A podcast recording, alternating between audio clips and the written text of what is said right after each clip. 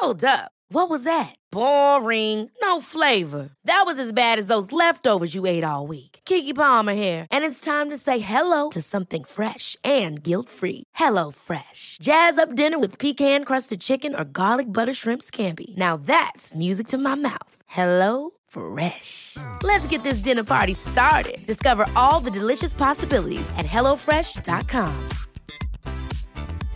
Cool fact, a crocodile can't stick out its tongue. Also, you can get health insurance for a month or just under a year in some states. United Healthcare short-term insurance plans, underwritten by Golden Rule Insurance Company, offer flexible, budget-friendly coverage for you. Learn more at uh1.com. Many of us have those stubborn pounds that seem impossible to lose, no matter how good we eat or how hard we work out. My solution is PlushCare.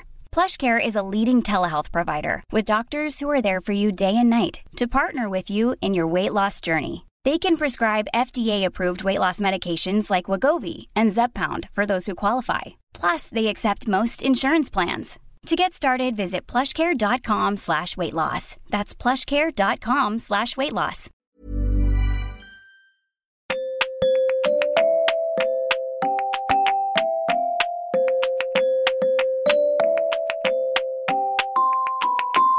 Welcome to episode 122 of the Women's Running Podcast.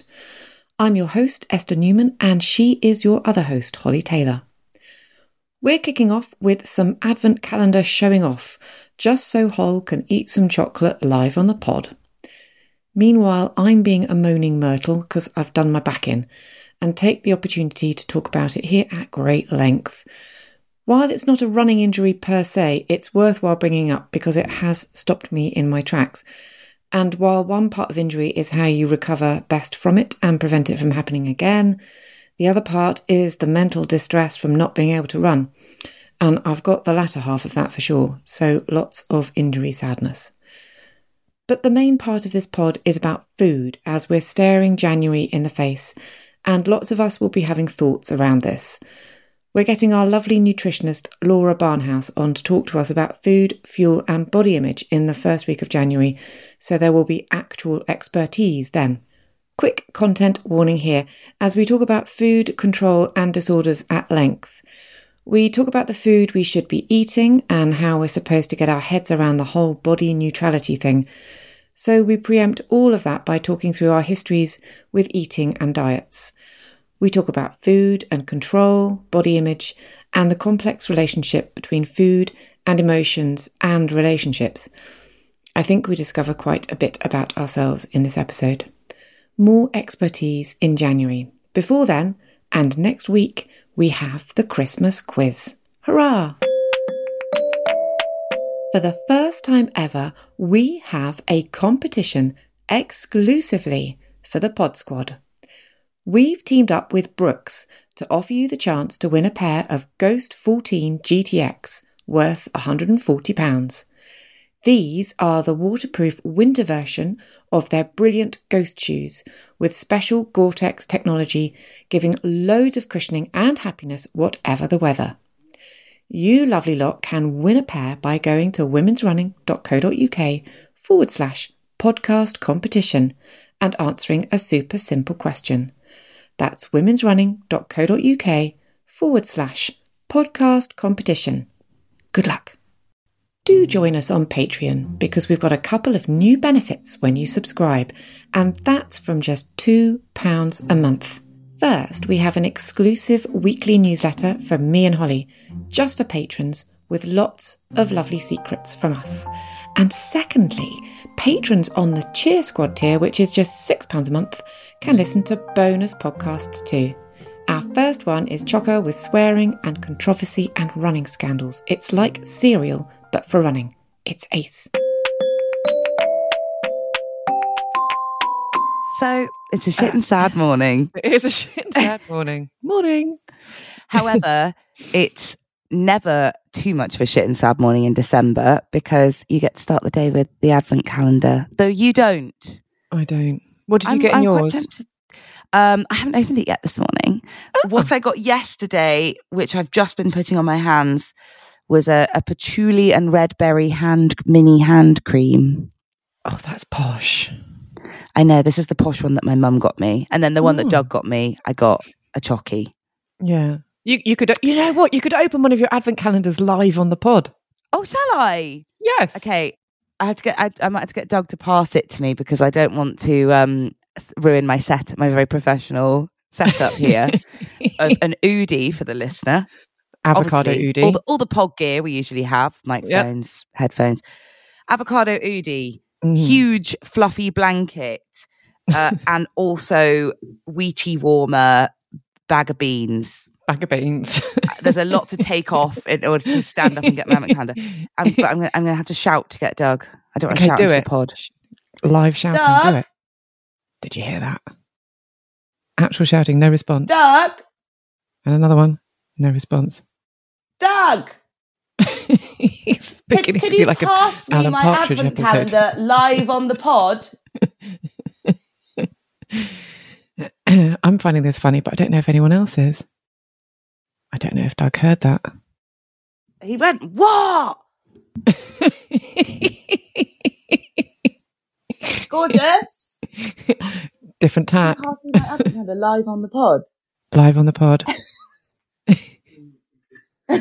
Here he comes.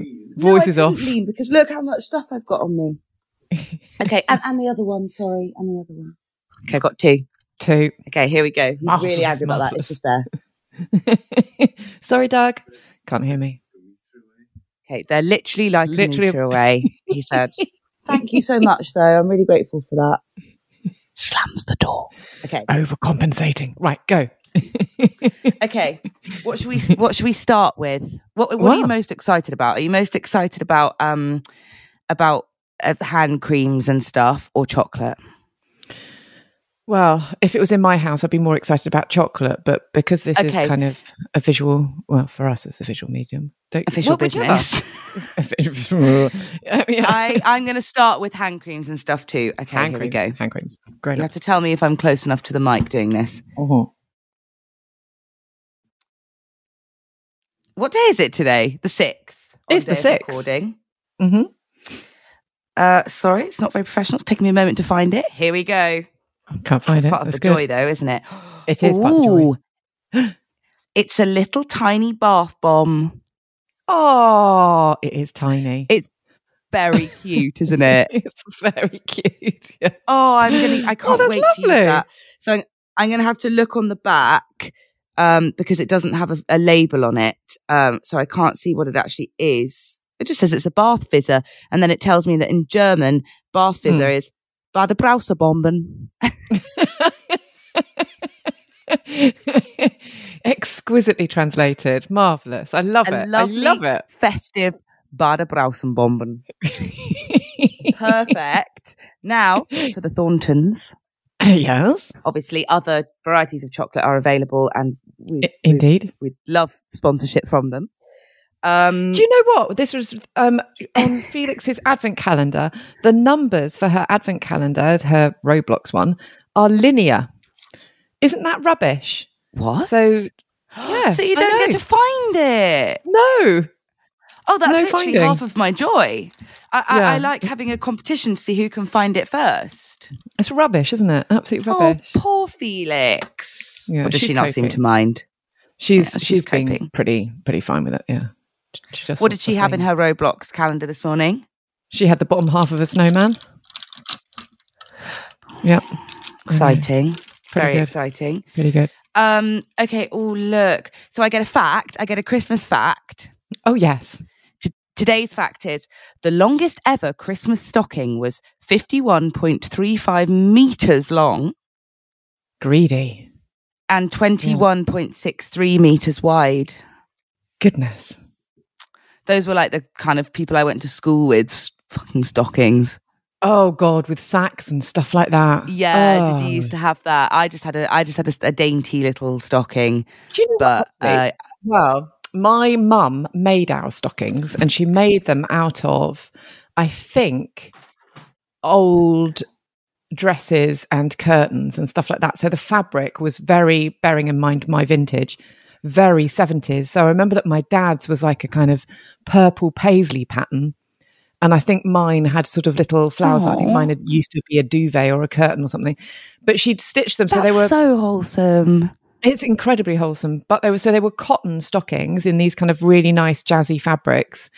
Probably worth an absolute bomb on Etsy these days. But they were very narrow. They were for a narrow-legged kind of person. So in terms of the sort of things that you got in your stocking, it was all really, really different. So it was, I mean, she could fit the tangerine in the toe and chocolate coins and nuts and things. But then it was like little things like, you know, like the fish that you put on your hand that would curl up to tell you what emotion you were feeling. Yeah, you get one of those in there. Always get one of those. Oh, that's, I love, those were always the best in a cracker, those fish.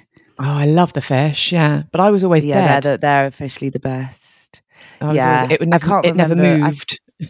It was never a good omen. No. I think because of my lack of circulation, it was just completely like that. Maybe that all comes back to the fact that your Reynards meant that you didn't have enough circulation to curl the fish. Couldn't curl the fish. Oh. Yeah. Couldn't curl a fish. Doctor. If you know what I mean. Fish, yeah. I also have, oh my God, we have got plans to actually do a festive podcast, and here we are talking about this stuff now already. But I just want to, who cares? There's plenty of festive content out there, isn't there? We also get a tangerine in the bottom, and I think that that's a very important tradition to stay by, because it is. No one's excited about the tangerine, but something about it in itself means that it wouldn't be Christmas without the tangerine in the bottom, would it? Tangerine, pound coin, chocolate coins. That's what we get. A pound coin as well. Oh, yeah. Interesting. Yeah, we get a pound coin. I think it's gone up now. I think when we were younger, we used to get 50p, and now we get a pound coin. Oh. I know. I mean, Esther and I were talking about this the other day. I think it's a point of contention, and it's going to be different for everyone whether you still have stockings or not. Because as a grown up, as a grown up, because both of our mums, we were saying if we were home for Christmas with our mums, they would do stockings, for us still, definitely. But Doug's family don't do stockings for them anymore. I think that's sad. I mean, because I've only just stopped doing them for Dave. I think in the last couple of years, I think it was a couple of years ago, and it's just like I can't, because it was me and his mum, we kind of had a conversation where she said, please can we stop doing stockings? And I was like, actually, yeah, that'd be great, because it was always the last minute stress for me, where I would do all of my Christmas shopping. I do it quite early because of all the birthdays and blah, blah, blah. But the stockings just went on and on and on, because you're not just getting the one gift, are you? And so I do now feel like I've got it under control in terms of the kids. In my head, I think it's between 10 and 15 things. It has to be quite small. They have small stockings too, because I take after my mum. So I see it as kind of small, kind of jokey things. And maybe like there's usually a couple of books that I can't fit in there, like annuals or whatever. So that's they pop up on the books. Yes. Yeah. Oh, yeah. I used to get a magazine. Oh, yes. I used to get them a magazine. They used to love that. Yeah. Yeah, that was amazing, because sometimes the magazine would probably be the most exciting bit, because the magazine would also maybe have a free gift, and it would be like something that you could craft or... Oh. Yeah, so exciting. And then when I got older, I used to get kind of like teen gossipy magazines and stuff. Oh, I love getting a magazine. I might ask my mum if she can get me a magazine this year. I've got enough.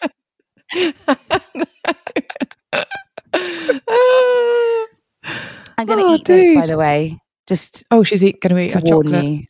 I hope no one minds. I'm going to eat my advent calendar choc. It looks like it's going to be sort of toffee-ish this morning. No, you should. What are we going to do when we go vegan?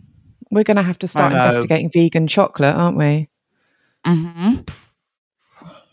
Oh dear, I'm worried about it. I'm sorry, this wasn't a good idea to eat on the pod, because the main thing about a podcast is you have to talk. Oh, you want me to fill in, don't you? And I can't fill in, because I can't think of anything other than the fact that I might have to have sad chocolate in January. I do like dark chocolate, and that tends to be vegan. I was going to say, you love dark choc, so I do. I don't like dark chocolate. And I struggled with that when I was vegan before. But I think things have come in come on in leaps and bounds. And they now do, like, Galaxy do a vegan one. Mm-hmm. Who else? Yeah, Cadbury's do a vegan. Yeah, they do. There's loads of vegan ones, aren't there? There's a vegan Kit Kat. There's a vegan Kit Kat. See, we'll be fine. Yes. We'll be fine. Yeah, we'll be fine. We'll cope. I reckon we'll be okay on the chocolate front. And we'll probably be all chocolated out off. Like, Christmas time is when I eat a lot of chocolate. Yeah, but likewise. And Easter, I suppose. But the rest of the year, I don't really tend to, like, buy chocolate in my weekly shop or anything. Oh, we tend to opt for the crisps. We eat loads. We're big. I might start eating more. Do it. It's nice. We're big on Tony's Chocolonely, so we have quite a lot of that. And what's quite nice is that Dave and I have favourite ones that are separate. So he really likes plain milk chocolate, and this is a fascinating pod, isn't it, so far? And he likes... Yeah. Welcome, everyone, to the Women's Running podcast. Our favourite chocolates, discuss. He likes the one that's like a pretend Toblerone, and I like the dark one with pretzel pieces in it. Although I say dark, it's like 50% cocoa, so it's like semi-dark. It's not really that dark. But yeah, that's a good balance for me. I could deal with a 50% cocoa. It's basically I discovered like last night. Mm. Yeah. Which was the only dark chocolate I could handle when I was a kid. I didn't mind a bit of Bournville. Yeah, I love Bournville. I was going to say about Tony's Chocolonies, that I discovered a Ben and Jerry's ice cream. Oh my God, and it's vegan. I forgot. Okay, this is how we're going to survive. This is how we're going to survive. Doug picked this out yesterday in the weekly shop because Doug isn't really a very sweet tooth person, but he's really been getting into having ice cream like of an evening sometimes, get cozy and have a bit of ice cream. Yeah. So he's been enjoying various different ones, and his choice when we did the weekly shop yesterday was a vegan Ben and Jerry's that has bits of vegan as well. So this must exist, vegan Tony's in it. And it has sort of little chunks of pretzel, little chunks of salted caramel, and little chunks of dark chocolate. Amazing! Mm. Oh my gosh! In a vegan chocolate ice cream, and it was absolutely incredible. We usually have a couple of scoops, and then neither of us are brilliant at sweets. We get a little bit done after a few scoops, but last night we really had to stop ourselves from eating the whole thing in one go. It was insane. It was so good. So there you go. Vegan Chocolonies. I think it's called like chocolate affair or something like that. Ben and Jerry's. And it's what? It's Ben and Jerry's. Names, yeah. I think that's a couple of nice brands. Yeah. Ooh, yeah. Okay. Yeah. Because sometimes Lush. You know you're talking £5 a pint, aren't you? Which is pretty standard in Bath. Yeah. Yeah. It is. For a drink as well, but that's it's about £5 a pint for a Ben and Jerry's, which is too much for me. But this was on offer for £3.50. Amazing. Yeah. Clearly nobody likes it, but we did. Yeah, but you did. That's good, because actually we were gonna lots of chat today we were gonna do on food, and we've kind of done quite a nice intro to that already. It's pretty good. It's pretty good. Well, before we do, we were just gonna do a very quick kind of roundup to see how our training was going. So I was gonna see how your running was going. Yeah. Yes, I don't think I've spoken to you about my training plan. So I've decided that I'm going to use the obnoxious doorbell goes off. Not my problem. So I'm being horrible to Doug today. So I'm going to be using half marathon time, not distance. It's a women's running training plan. So anybody who's interested, you can find this. I'm sure we'll pop it in the show notes. Or actually, it's on our website under half marathon training plans. Yeah, I think I put it in the show notes last week. I put it in again this week. Oh, did you? Sure. Yeah, because I just think it's just the best half marathon training plan we've got, to be honest, for people that have never done a half marathon before, or for people that haven't done one for a little while, or for people that aren't that bothered about getting a PB, just want to get round comfortably and happily. That's all. So I think it's a really nice low stress training plan. I think it's very democratic. 100%. Another thing I love about it is, you know, you get training plans that are like, they give you the days. So and this might work for some people who are hyper organized and love to plan ahead, where it'll be like Monday 2 miles, Wednesday this isn't a dictatey training plan. It literally just tells you that within week one you need to do a 20-minute run, two 30-minute runs, 30 minutes of cross training and 20 minutes of strength. So when you add that together, it's like an hour. It's like 2 hours of training basically in the week. So if I think of it like that, that is, you know, that's not too horrid to try and fit into your week. So I just enjoy it feels quite relaxed and quite free as a training plan. So that feels right for me, and that's what I'm going to be doing. Though I have to confess to you, Esther, that I haven't run since we ran our 5K in Battersea Park. So I haven't run for 6 days. I know. But I have been testing out a bike at home. I got a Watt bike. Oh my God. Yeah. How's that going? I know. It's really exciting. And I have to admit, I don't know whether I've already talked about this on the pod. Forgive me if I haven't, if this is boring. But because we're super lucky and we get to test lots of running stuff. And I was really excited about this, and I thought that I was going to get a Watt bike forever and ever. However, that's not the case. I've got it for about 3 weeks.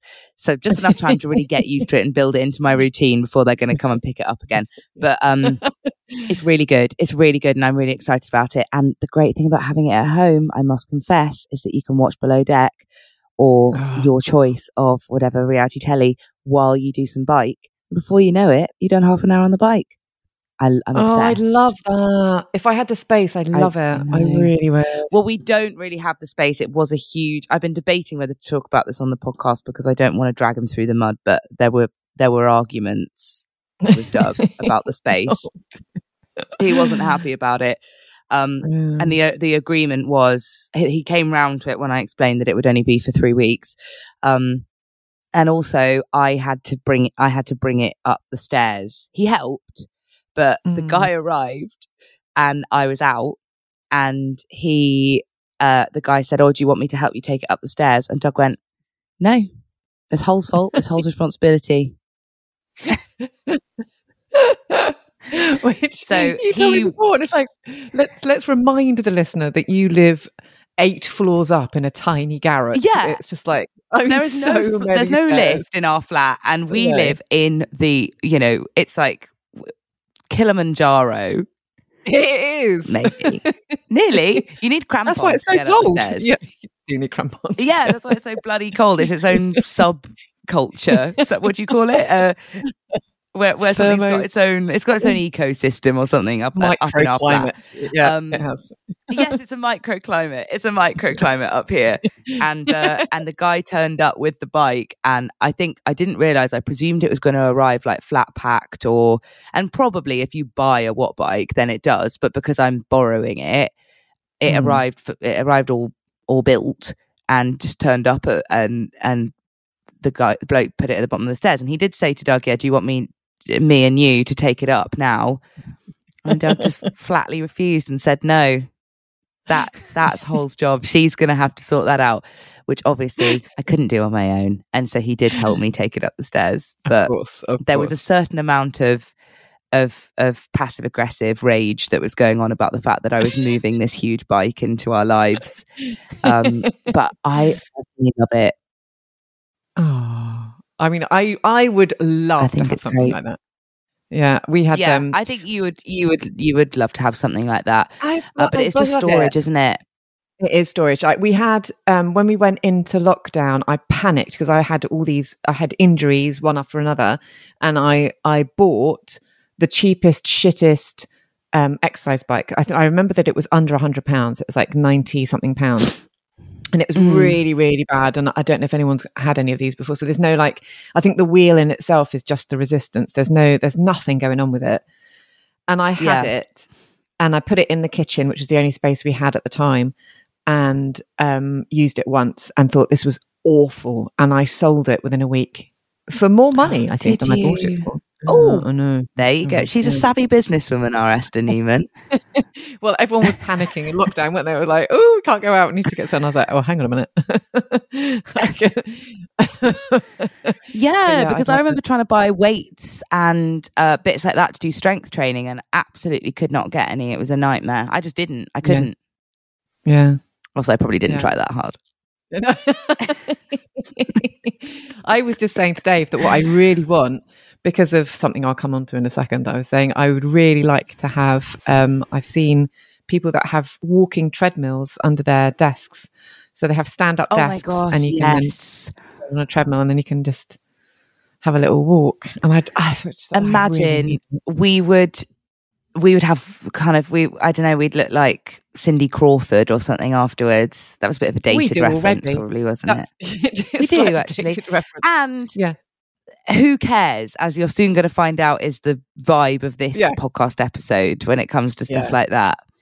I'm not setting it up well because who gives a shit is the true vibe that we're going to be discussing.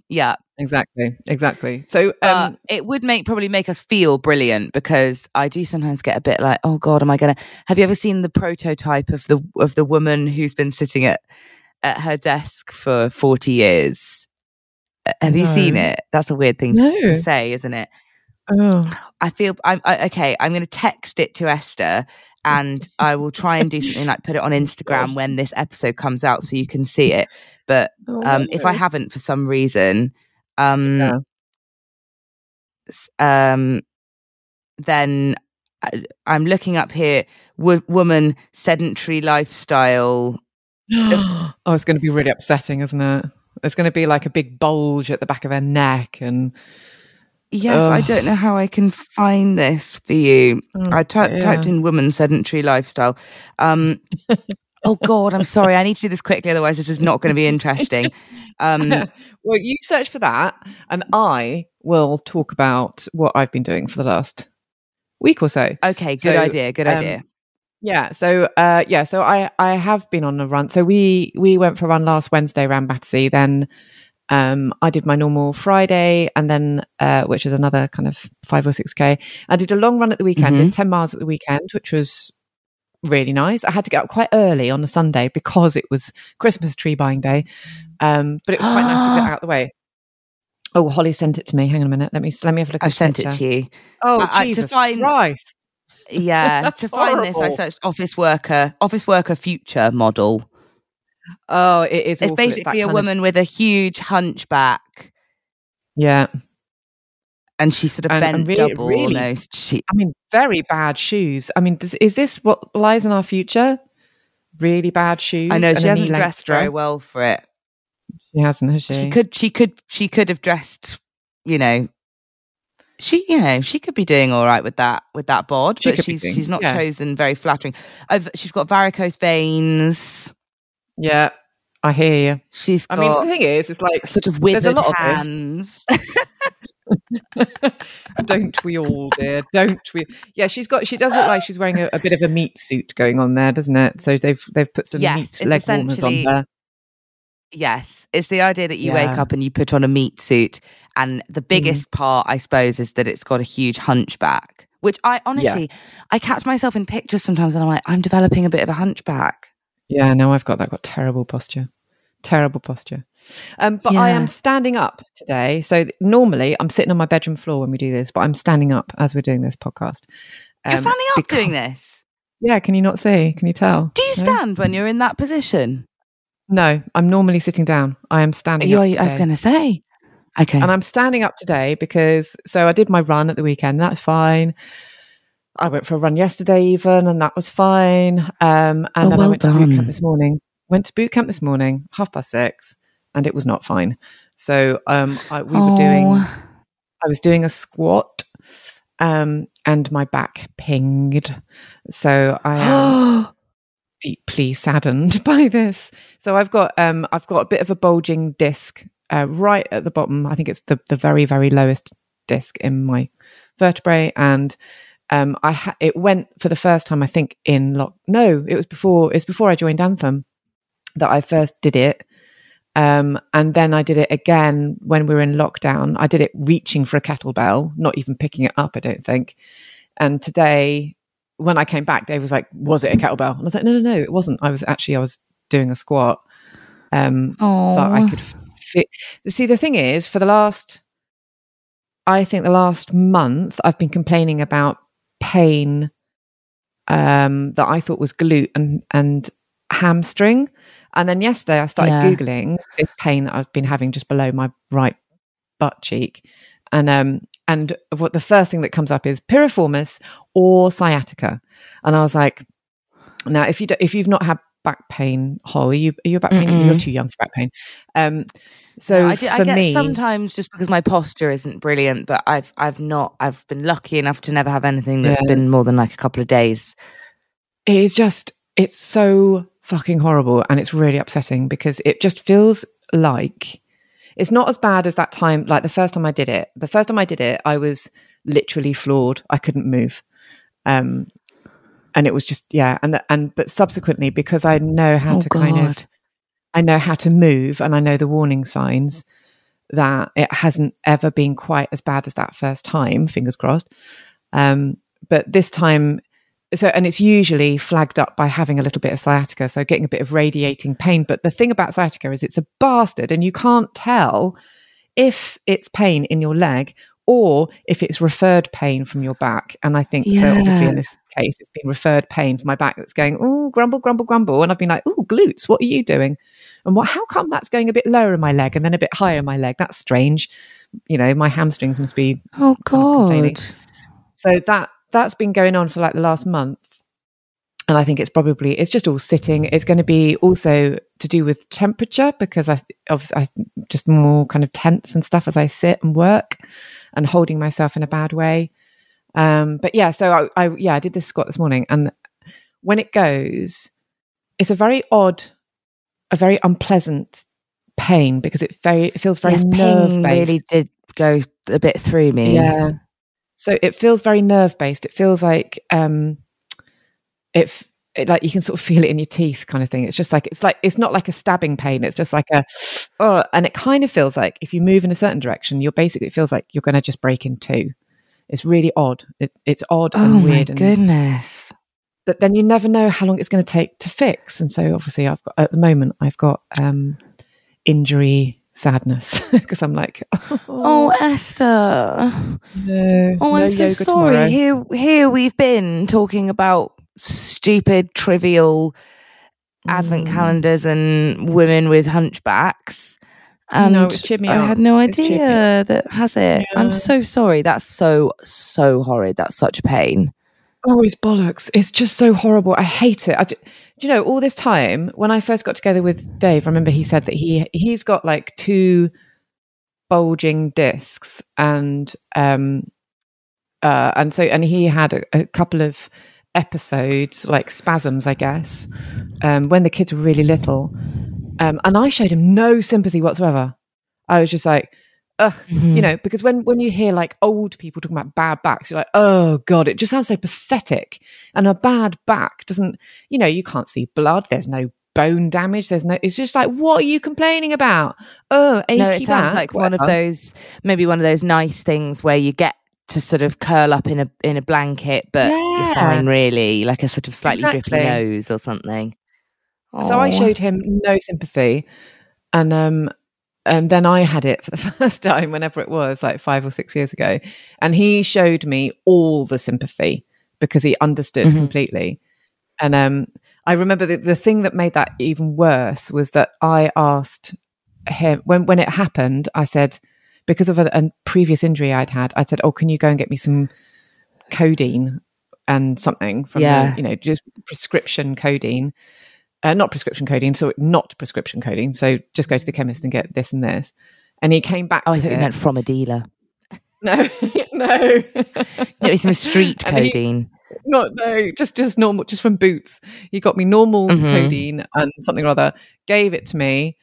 And I'd forgotten, actually, I also have a reaction with that. It makes me feel incredibly sick. Sick. Oh, no. So, but then the thing, I was so pathetic there. So I took this codeine, went back, and then began to feel nauseous with it, as I was going to throw up, like going completely white and sweaty and stuff and thinking, but I couldn't retch because the retching motion was setting off my back. I was having to stand still. And I just remember crying and crying to David, going, oh, and then even crying hurt, you know. And God forbid you sneeze. God forbid you sneeze, because that in itself, you know, you have to brace yourself against all the walls if you sneeze, because you don't want to come. Oh my goodness. You just feel so disabled. It's awful. So anyway, is that how you're feeling at the moment now? No, don't. No. It's not as bad as that. I can feel it on one side. I know where it is. I need to take some Nurofen to kind of reduce the swelling. So I'll do that in a little bit when I've had some food. Can't have it before food. Yeah, it gives me kind of acid. Yeah, and I don't think I'm even supposed to take Nurofen anyway, because I'm a wheezy asthmatic. So it's all a bit like, ugh, fuck's sake. But anyway, I will. No, it's not as bad as that. I just need to be really, really careful about how I hold myself, how I move, where I sit. I mean, it's okay to sit. I just have to get in and out of it really slowly. Driving is a bit painful. Okay. You know, all of that shit. It's just like, oh, for fuck's sake. God. And it could be a couple of days or it could be weeks. It probably won't be, well, I'm hoping it won't be weeks. But yeah, it might be a good few days. A few days. Yeah. Oh, Esther. Yeah, and even then it's just going to have to, I'm just going to be super, super careful. Yeah. But it's fine. I can move. I'm fine. I should count my blessings. Okay. Do you think something has literally pinged? I'm afraid I can't stop thinking about ping. Sorry. It will, all that will be that grumbling disc at the bottom is touching a nerve. That's what that is. So it feels pingy, but actually it's just, that's what, so I just have to wait for it to go. Yeah. So there's a couple of, you can do things like, I think it's called a cobra. Yeah, it is. You know what, you know that cobra move where you lie down on your face. On your face. Oh yeah, and you lie down, right on your face, and then you then you push up. And I do remember a physio that I spoke, like a sphinx. Yeah, well, I spoke to a physio when I first did it, so 5-6 years ago, and he said actually, what's really good if you're particularly for where, I'm not going to suggest this for everybody because it all depends on where your disc is and which bit's bulging and blah blah blah. But because mine was bulging kind of out. And what we wanted to do was poke it back in. That's basically what you want to do. That you do the cobra move, but you do it quickly. You sort of snap up rather than doing a slow move, because what you're trying to do is push it back in again. Yeah. So that paired with a bag of beans, I need a bag of beans like you've got.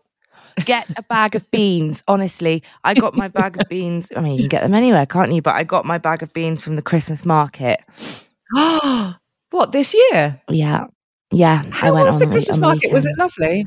Oh, it was actually lovely. So, if you are a resident of a town that has a Christmas market, I don't know how many people this applies to, but all of us here in Bath, we are residents of a town that has a Christmas market, and it can be a right old pain in the arse, can't it? Yes, it can. It can. Yeah, you can't get down to Marks and Spencer's quickly, can you? It's a real pain. No, you certainly cannot get down to Marks and Spencer's quickly. Or like the other day when I was walking to the train station to meet you to go on our 5K, that took. I had to weave my way through lots of. It tends to be busloads of lovely women from the valleys. Yes, that's who Wales it tends to be. Yeah. It's all of Wales. It's all the Cardiff mums, the Cardiff mams. And they're sweet and they're having a lovely time, but it is a bit stressful when you're trying to get somewhere. But just going and like moseying around them was lush. Yeah. And I feel like there are fewer people, or if there are, even if not fewer people, they've been cleverer maybe with the way that they've position the stalls, because in previous years I have honestly just felt like it's sort of like being a sardine. You just get sort of swept around without your legs even touching the ground, if that makes sense. But this year I felt like I could have a proper wander. Went with my mum. We did a little bit of Christmas shopping. I got a present for Doug. I got a present for maybe I didn't really do very much. Actually, I got myself a bag of beans. Did I not get anybody else anything?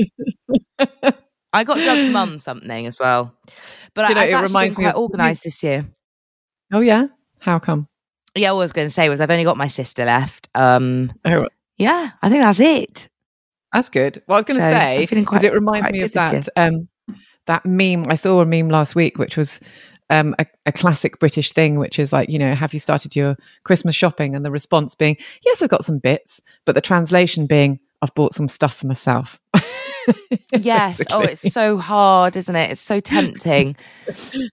I was being so good, and then I saw these bags of beans, and I was like, you know what? I have been sitting here shivering away, and it's been such a joy. And my favourite thing to do is I put it in the microwave while I'm brushing my teeth.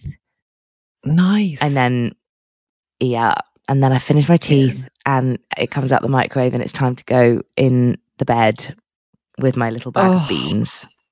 Properly jealous. It's lovely. Properly jealous. It's so right, crazy. Okay. I might get you one for Christmas. Anyway, yes. Mate. Mate, don't make me cry. I'm sorry. I feel like emotions are running high today, and you've got a reason because you've had a horrid thing, whereas I've just had chocolate for breakfast. Yeah, but it means you're going to crash in a minute. But speaking of things, food, actual food. One thing that we were going to do, because like a couple of episodes ago, Holly and I had a chat about kind of introducing our relationship with running and how we got into running and our kind of history with sport and stuff from school and going forward like that. And I thought it would be really interesting because we've got an episode coming up where I've asked our friend Laura Barnhouse to come on the pod because she's a nutritionist. She's lovely. I used to work with her and very clever. She's very clever. She's a nutritionist. Yeah, I did. Yeah. And she's super, super lovely. She's a parent of 3 kids. She lives down in Devon now. She used to live nearer to us, but that's where she lives at the moment. And she's just absolutely brilliant. And she's been a coach as well. So she knows her stuff about fitness, and she knows her stuff about nutrition. And I think she's also, I hope she doesn't mind me saying, because I think she's put this on her website, but she's also had a complicated history with food as well, so that's another reason why I wanted to get her on as well, so we could talk about those things. But I thought it would be in much the same way that we talked about how we were with food. With ever catch yourself eating the same flavorless dinner 3 days in a row, dreaming of something better? Well, HelloFresh is your guilt-free dream come true, baby. It's me, Keke Palmer. Let's wake up those taste buds with hot, juicy pecan-crusted chicken or garlic butter shrimp scampi. Hello Fresh. Stop dreaming of all the delicious possibilities and dig in at HelloFresh.com. Let's get this dinner party started. I'm Sandra, and I'm just the professional your small business was looking for. But you didn't hire me because you didn't use LinkedIn Jobs. LinkedIn has professionals you can't find anywhere else, including those who aren't actively looking for a new job, but might be open to the perfect role, like me. In a given month, over 70% of LinkedIn users don't visit other leading job sites. So if you're not looking on LinkedIn, you'll miss out on great candidates like Sandra. Start hiring professionals like a professional. Post your free job on linkedin.com/people today. With running growing up, I thought it would be interesting just to kind of fess up what our relationship has been like with our food, because we know it can be such an emotive, huge subject for women particularly. We just thought we'd do that. So I guess, how are you now? How do you feel about food now? What do you feel like you have a healthy relationship with food now? No, probably. I find it really difficult to admit to myself even now. I think it's healthier than when I was thinner, to be honest, because I think a lot more about what I'm putting in my body, but I tend to have a bit of an extreme relationship. I'm quite prone to extreme thought processes either way. I don't mean that I'm going to join ISIS by that. I just mean that I tend to catastrophize, and then I'll compensate by going, oh no, it's absolutely fine and everything's all fine and there's no problem. I'm not very good at finding a middle ground with my thought processes sometimes. And I think the same definitely goes with food, where I tend to go through phases of either, right, come on, you really need to sort yourself out now, and only eat salads and be really conscious of what I'm eating and drinking, and then crash and go, I can't do that anymore. I need to eat Tony's Chocolonely again. Yeah. But at the moment, it is definitely healthier than that, which was more what it was like when I was kind of in school. And then I went through a phase where I really struggled with eating when I was in kind of like sick form of school. So when I was like 17, 18, and that was actually mainly driven by anxiety. I genuinely found it really, really difficult to eat because it was my first time I'd experienced anxiety. I wasn't having like panic attacks or anything. I just had kind of like low key anxiety all the time. And I found it really difficult to pass things down my gullet, basically. I just couldn't swallow. I was really struggling with lots of those functions. And then people start going, oh, you look lovely and you look so elegant and all of that stuff. That means that you're not exactly incentivized to start eating start trying to make yourself eat properly again. Then I went to uni. Sorry, this has all been a bit garbled, but I realised that I should probably give more of a context to this. Then I went to uni and I started probably both binge drinking and binge eating. It was all a bit discombobulating, and I was far from home, and so I relied on the comfort of food as control, I think, in the same way that I'd almost done when I didn't eat very much at all when I had anxiety in my late teens, that also in my early 20s I used food to control trying to feel happy and trying to dictate a little bit how the day was going to go. So I felt I was quite unhappy my first term of uni. I didn't really like my flat. I didn't really get on with them.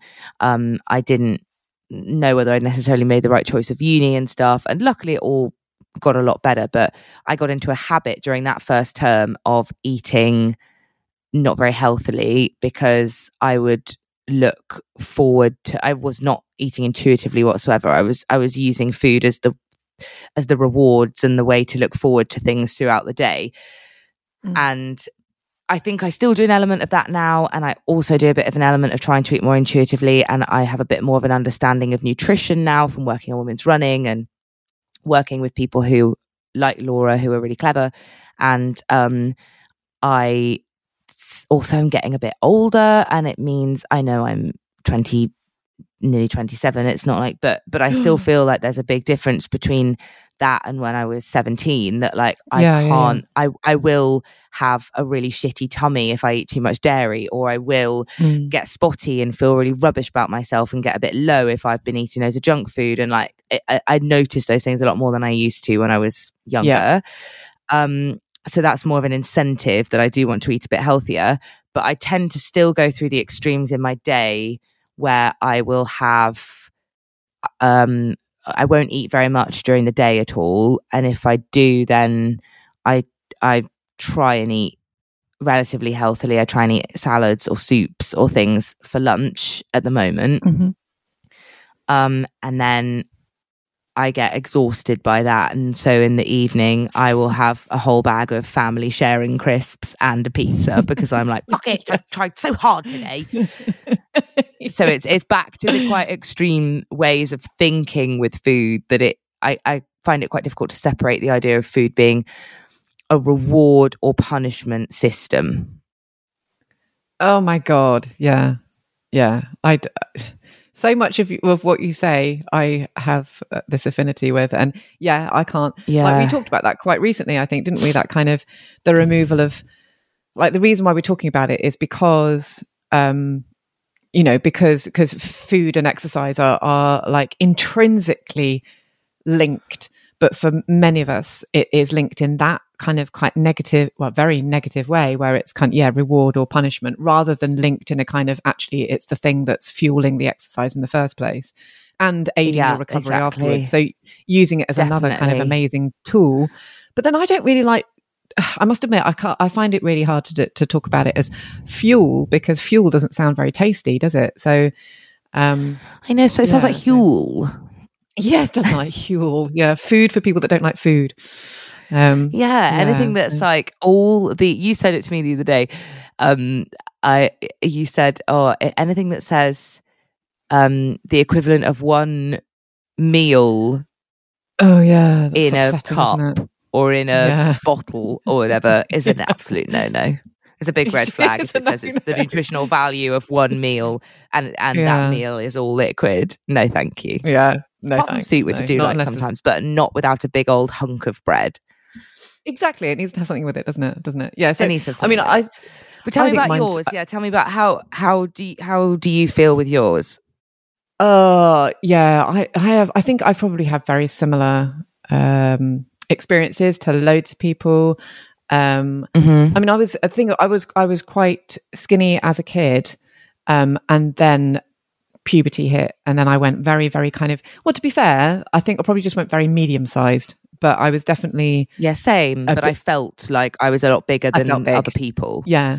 Yeah. Like, yeah, same here. And also because I was tall, it made, and my friends were all petite, and I think I've mentioned this before, but because they were like 7 or 8 inches younger than me, 7 or 8 inches shorter than me. 7 or 8 inches younger than me. 7 or 8 inches younger. Sounds like Alice in Wonderland, doesn't it?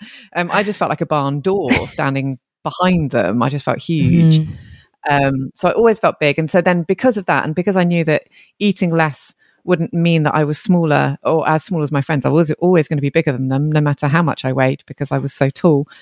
So I was always never going to be asked to dance by the boys at school, because I was looming over them.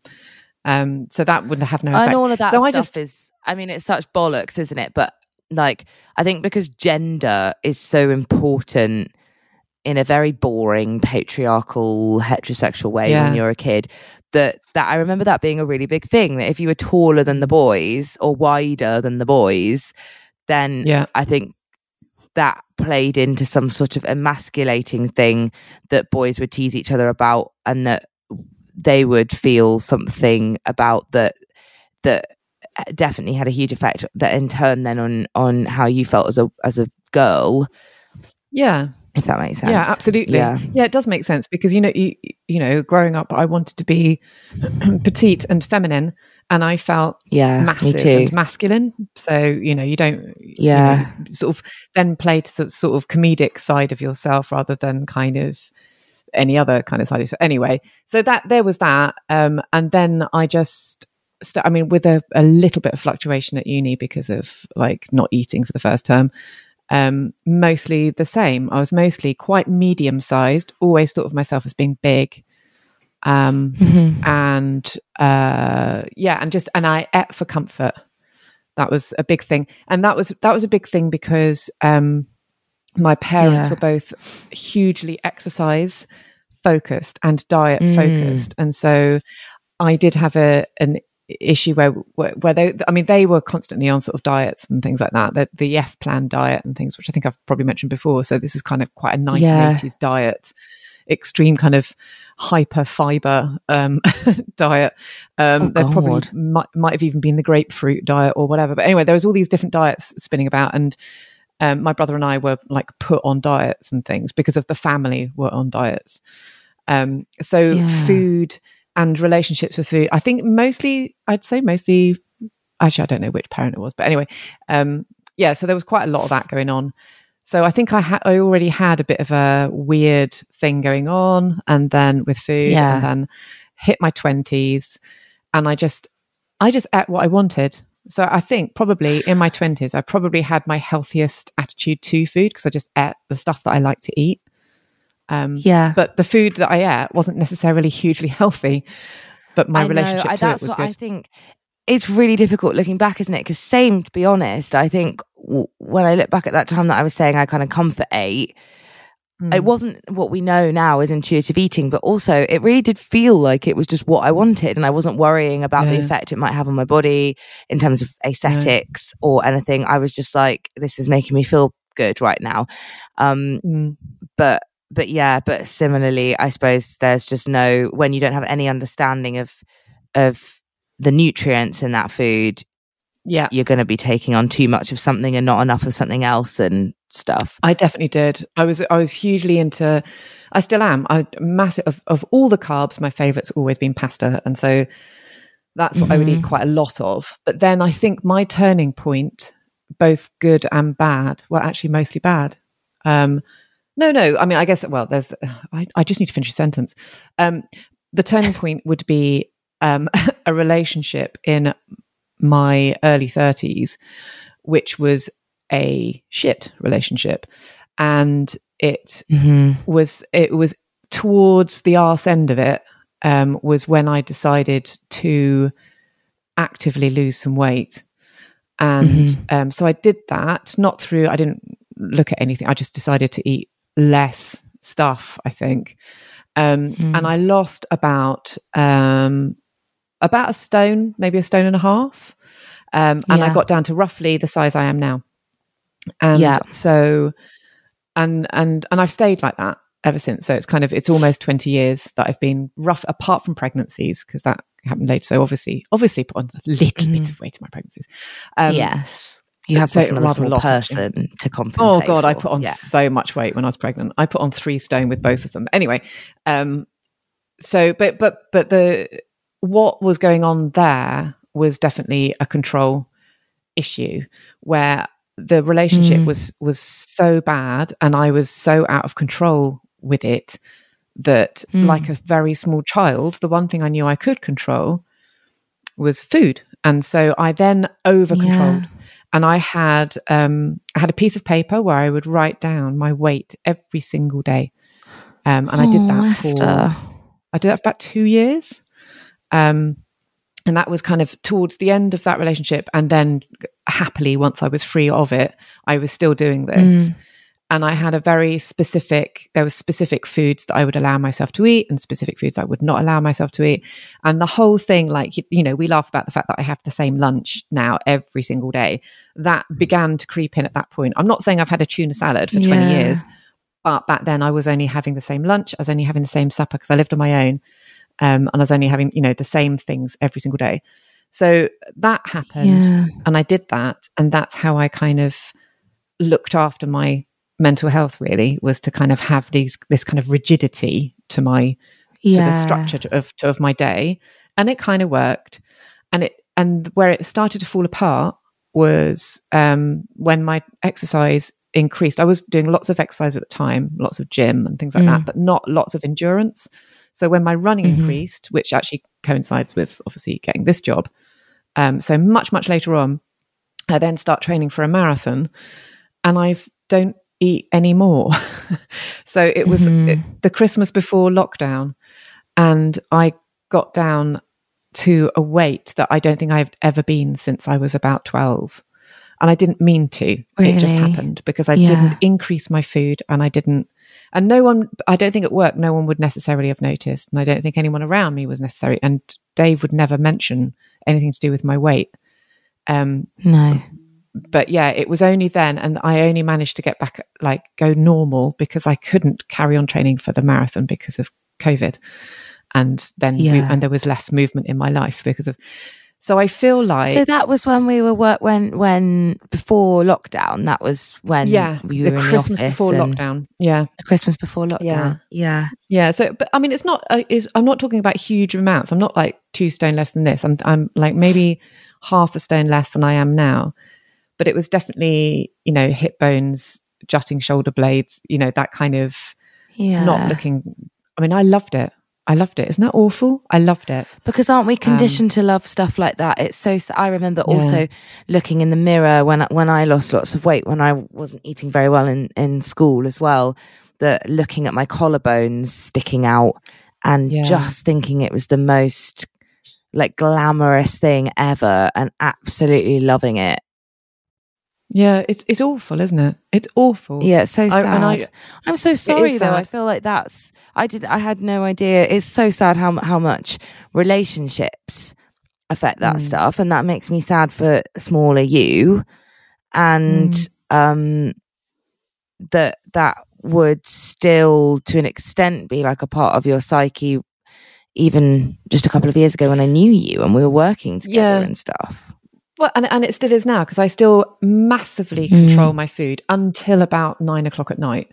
So in the same way as you, like right, I'm going to have this for lunch, da, da, da, and then I get to 9 o'clock, sitting in front of TV, and it's like, right, okay, I'm just going to eat some stuff. But I still do, the kind of what's it called, intermittent fasting thing, which basically means I don't have breakfast. So I was much more strict about it a few years back, and I was strict, and it was because I'd done my back in. So I'd done my back in, I couldn't move, and I literally had to work lying on my back. It's before I joined Anthem. So I was lying on my back typing with this. Anyway, I couldn't move, and I remember thinking, I can't move, and I feel like I've put on some weight and I need to kind of shift it in some way, but I don't want to restrict the food that I have. I didn't want to kind of get rid of the food group or whatever. And this was a really easy way I found to kind of get everything back to where I wanted it to be. And that was to like not eat between 8 o'clock at night and midday the following day. I eat past 8 now. I eat up until about 9:30, but I don't eat until midday. And so that's the thing that I do. And then I have my salady thing, and then I have my, and I eat really, really well until 9:30. And then the Tony's comes out. So then the Tony's comes out. I similarly actually don't eat until midday either. And people at work always used to tease me for that being my lunchtime. And I lean into it. I always laugh about the fact that 12 o'clock on the dot, it's like I start going, lunchtime. And but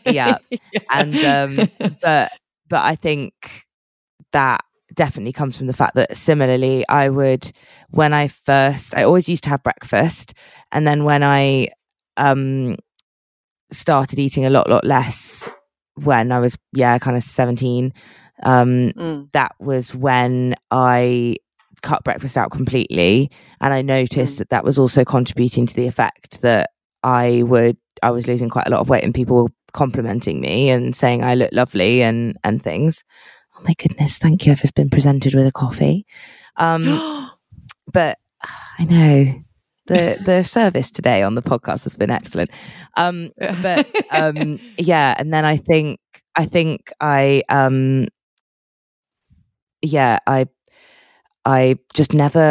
never brought that back in again, because I think that's still my one thing that I feel really bad, and I beat myself up a lot for my evening snackings, for the ones we're talking about with the post 9 o'clock Tony's Chocolonely's come out, or the for me actually it does tend to be more like savoury things, and it tends to be wine. So it's like, oh, go on, I'll have a glass, or I'll have a bag of Doritos, or I'll have a Dairy Dunkers, or whatever it is. Those tend to be the things that between them, one of those will win a battle of an evening every night. And I think I really beat myself up about that time of the day, and I lie awake at night and I worry about it, and I'm like, oh, I'm going to be unhealthy, and I'm clogging my arteries with stuff and all of these things. And then I think the morning is like my penance almost. Yeah. It's like my little, Do you know what I mean? Fully agree. That's exactly what I do. God, it's shit, isn't it? Why are we like this? I don't know. It's really interesting. I think you're helping me realize lots of things because I always think that I have a relatively, well, I certainly look at you and I think Esther's got such a healthy diet and such a good relationship with food. And no, at myself. And then at myself, I'm like, oh,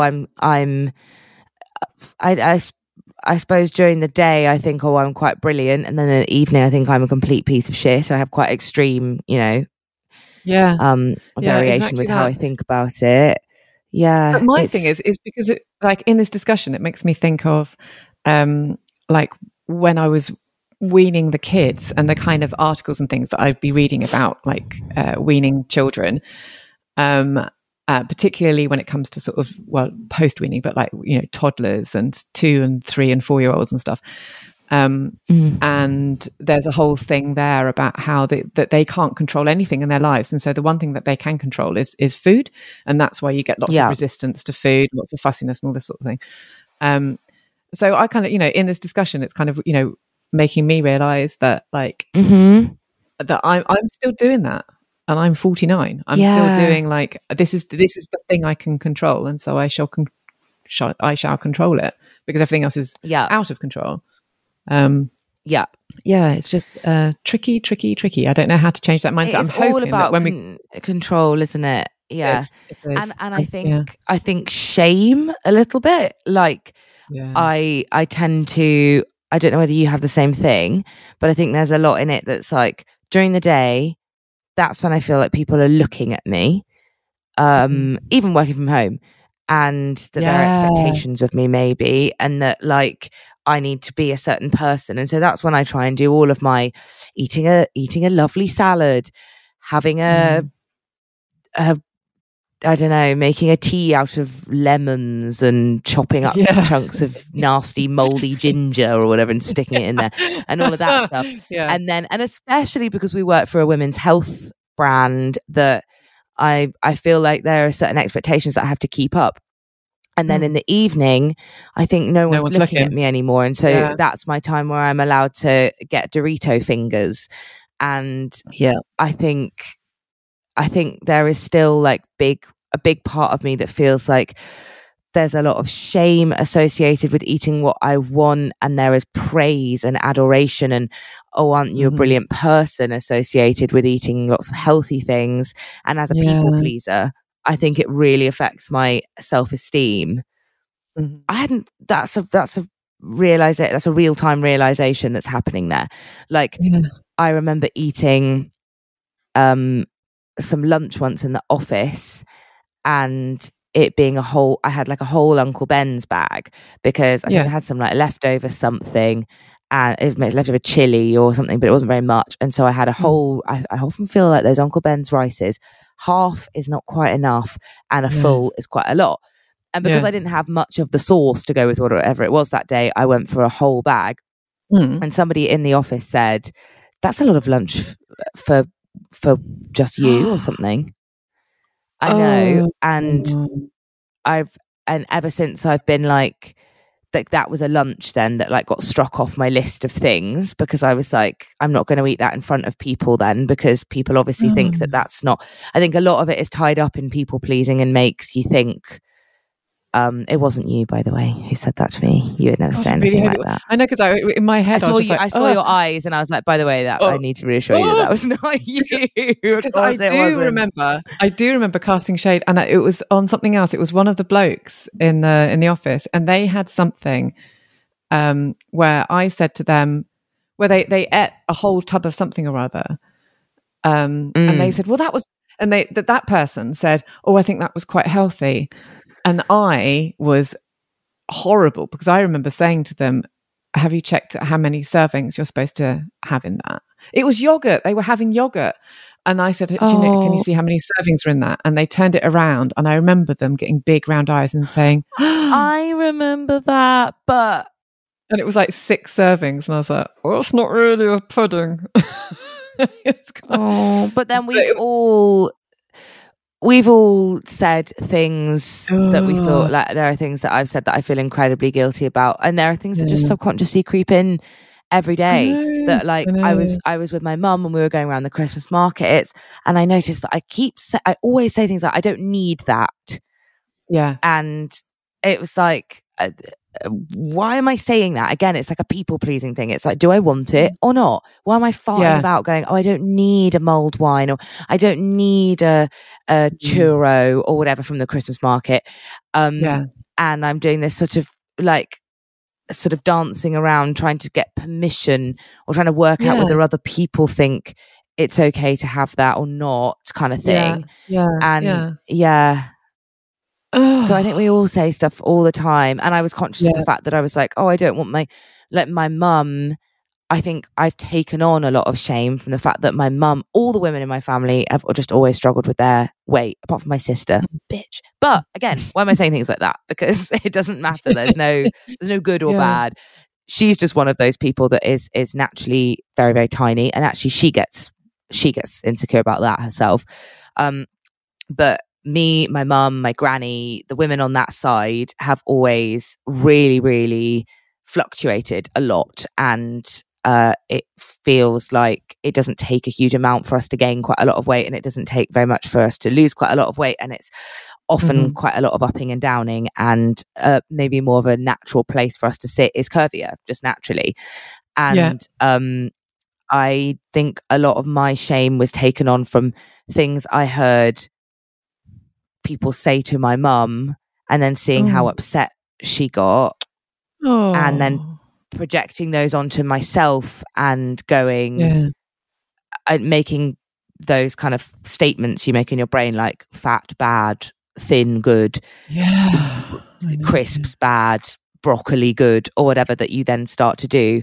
And obviously it's so much more complicated and nuanced and personal than that, but that was all I was going to say, was that I felt really sad when I came back from the Christmas market and I noticed that I'd done quite a few little silly comments, nothing horrendous, but just little things like that, that had made me go, oh God, I think I learned that from things that people were saying to her, or things she said about herself as a result of what other people had said to her or whatever. And now I'm just doing it. Back and in front of her, showing her what impact that's had. It made me feel all funny. I can't really explain, but yes, and I think that kind of passing down from generation to generation. I'm kind of hyper aware of it with the kids, but obviously back when I was a kid, it's not something you didn't necessarily think about things like I was thinking about in the same sort of way. Like, you know, there's no way that your mum would say stuff in front of you thinking that would ever have a knock on effect on how you saw yourself. Oh no, she'd be mortified. Yeah, absolutely. Yeah. And like my dad was very keen for the family to all eat massively healthily. That was always a big thing from kind of the sort of 1980 onwards. It was a very, very health-driven food, which felt like diet food, which it probably was. But for him, his motivating factor was that his father had died when he was really young of heart disease. So my dad has always been terrified of dying in his late 40s, early 50s, because of heart disease, like congenital heart disease. So he's been really, really worried about that and has always been keen to keep his weight low as a result. So that's his motivating factor. But for us, listening to him talking about losing weight and stuff, we always think it's aesthetics, you know, not rather than actual kind of health. It's just such a personal weird thing. And I think that's really difficult, because I completely appreciate that I have it because my dad had a stroke in his early 60s, and I get anxious about I don't know, all sorts of things. I have lots of health anxiety around that similarly, but of course there are things that we can do to limit our how likely we will be to suffer from something like that, and particularly when it might be a genetic thing. But I also think that I'm being really careful with what I'm saying, because I'm definitely not saying that eating healthily if you know you have heart disease in your family is a bad thing or whatever. Of course that there are things that people are going to want to do, but is it not also a little bit of just like a way of trying to control something that like you can't completely control? You might still die of a genetic thing younger than your peers might die of it, and it might not be something that you necessarily have any control over. And like, of course, I'm not saying that limiting the factors that contribute to that isn't a positive thing, but if it's going to cause you like horrendous stress and sadness, or make you feel rubbish about yourself, or mean that you can never enjoy things in life or whatever, then I think there is a balance to be struck. Is that okay to say? I guess it's really tricky, isn't it? I totally see where you're coming from, and I can see why it's. I mean, it's just this big thing, isn't it? Because obviously, if you have heart disease in your family, limiting or cutting out things like fags, booze, sugars, all of this sort of stuff is but limiting these things are shown to have obviously a beneficial effect and whatever. So, but yes, it is. You have to be controlled about it. So there is this element of control, and it's your classic minefield. It's classic minefield. So, it's such a classic minefield, and I find I really struggle with it because of having health anxiety that this slightly catastrophic extreme ways of thinking sometimes that I find it really, really difficult to find a balance, and I don't know whether there's quite an answer when you when it's about health and when you're anxious about your actual heart health, brain health, body, blood, whatever it is that I don't think anybody's quite struck exactly the right way to look at that yet that I've ever read or understood, because it doesn't work for me to just completely write it off and go, well, who cares, we're all going to die. That makes me feel crap. But then also going, okay, so I'm going to be responsible for my health and for not dying and for the impact that might have on my family, where they might be very sad, and my partner, and it's all my responsibility, and it's everything that I put in my body and all the decisions I choose to make every day. And that's also not the right answer for me, because that sends me into a bloody spiral. Yeah. It makes me feel so responsible. Yes, I don't know how to marry those things up at all. I'm hoping, I don't think she's going to have all the answers, but I'm hoping that Laura will come with, I think, some answers, or at least understanding. At least we'll get a Zoom hug out there, so that'd be nice. That's the real root of lots of my anxieties, and I think maybe same as quite a lot of yours. So I'm really excited to hear, not that she has to have the perfect answer, but as you said, just some support, and hopefully it'll be a really good convo. It's tight, and it's just because, and I think it's so good to do these chats this side of Christmas, because we're about to head into a time when we should be enjoying our food, because there's going to be lots of it around, there's going to be lots of lovely food around, but heading then into January, where people then go completely the other way and can start restricting in an unsustainable way calorie intake and introduce control methods and things. And I think it's worth having these discussions before Christmas, before that stuff hits in, before you're bombarded in the media, not by us, but bombarded in the media by ways in which you can control the way that you look. So I think it's best to try and be as honest as possible about it, because I know people will come to Women's Running wanting to lose weight, and we've said this before, and obviously that's absolutely fine. Whatever you want to do is what you want to do. And but what we're not going to do is ever explain how to lose weight, because that's not what we're here for. It's a sad fact that, unfortunately, if you're looking at running as something to lose weight solely, I think, everyone's experience is going to be different. Like, sometimes you might lose weight if you're also limiting your calorie intake, or you're also, I don't know, also different people have different bodies, and it might be easier for some people to lose weight through doing lots of cardio exercise than others. And, that some people will have different abilities. Some people will have different genetic makeup. There's no answer to any of it. And I think our response tends to just be that running offers so much more. Mm-hmm. And we know that it can have a really positive effect on your mental health, and we know that it can have a really positive effect on how you feel about your body and how confident you feel. And I think those are the things that we can actually speak to, because we've experienced. I personally can't speak to running helping me lose any weight, and that's just a fact for me. And I think it's, every year we do have lots of questions about that stuff. And I'm sure, as Esther says, lots of people finding us because that's what they're looking for. And I'm sorry that that's not what you're necessarily going to find here, but also I'm not sorry, because you're going to find way better stuff, like a lovely community of gals who love each other and look after their brains first. Yeah, absolutely. And I guess it's just it's such a cryy episode. Don't cry because I've already cried. Oh God, I tell you what, let's do an email. You had a couple of emails, didn't you? I did. Shall I quickly tell you? They're really quick ones. Sorry, I interrupted you as well. I want to just make clear that was a delay rather than my rudeness. No. Go for it. Okay, right. Here are some emails. If I can get the bloody tab open. God. Here we go. She's going to do it in a minute. Why can't I do that? Here we go. Okay. So they're just nice ones. There's no questions. There's just two that I wanted to read you that are really nice. So this one's from a new listener called Claire.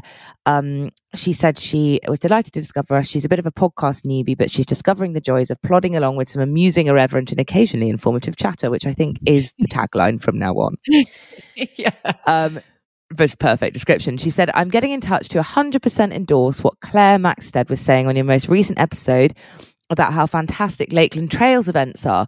I just happened this morning to be on my first run of one of their virtual ultras, so it was amazing to hear them mentioned so much on the pod.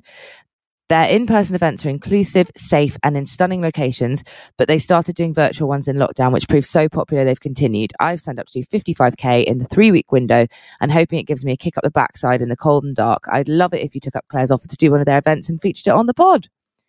So... I think that's a sign. Yeah, it is a sign, isn't it? I am so keen. It did look so pretty. So yeah, I'll have a think. I'm really going to look into doing some trail next year. I'm excited to do that. And then she also said, good luck for our Paris training. She's about to start training for her 4th marathon and she thinks she might be completely mad. I would probably concur, Claire, but you're in good company.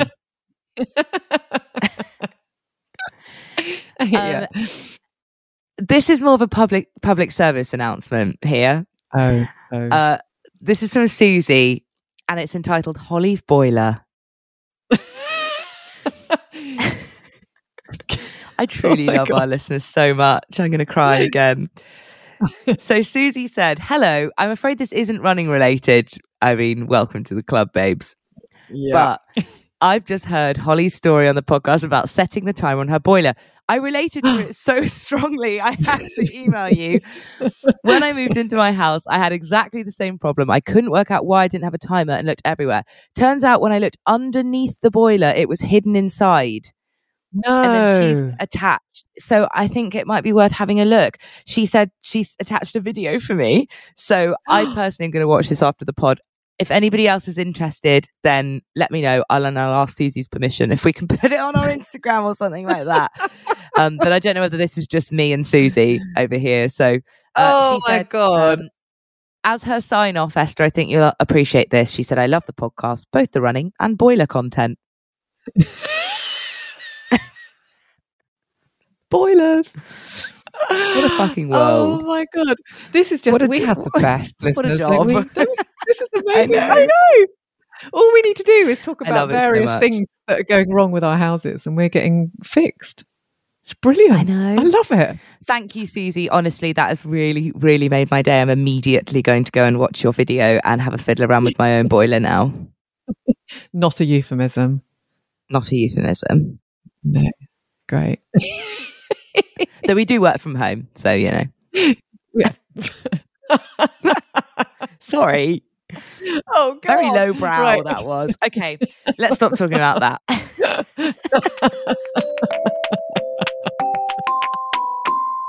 Thank you for listening. Do please email us at wrpodcast@anthem.co.uk with any questions or running stories, as we'd love to include them in a future podcast. This podcast was recorded over Zencaster. The editor and composer was David Newman. Please hit like and subscribe. That way you won't miss the next episode. For just £2 a month, you can become one of our supporters on Patreon, and you'll receive a special patron-only weekly newsletter from me and Holly and free access to our monthly live chats. If you join our Cheer Squad tier for just £6, you can listen to bonus podcasts too. Go to patreon.com/womensrunning to find out more. Happy running.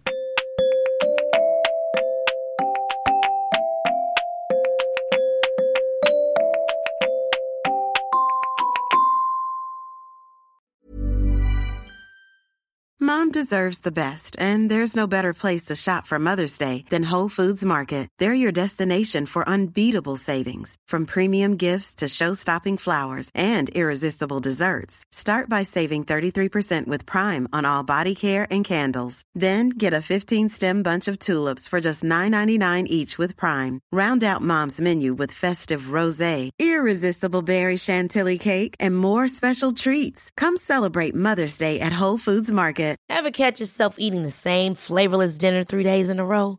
Dreaming of something better? Well, HelloFresh is your guilt-free dream come true, baby. It's me, Keke Palmer.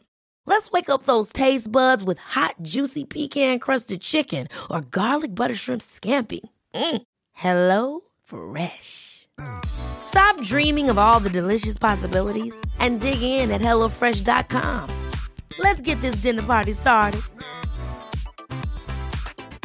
Planning for your next trip?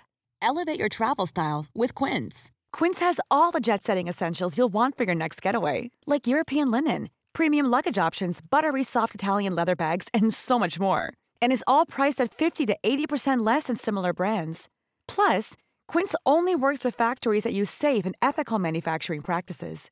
Pack your bags with high-quality essentials you'll be wearing for vacations to come with Quince. Go to quince.com/pack for free shipping and 365-day returns.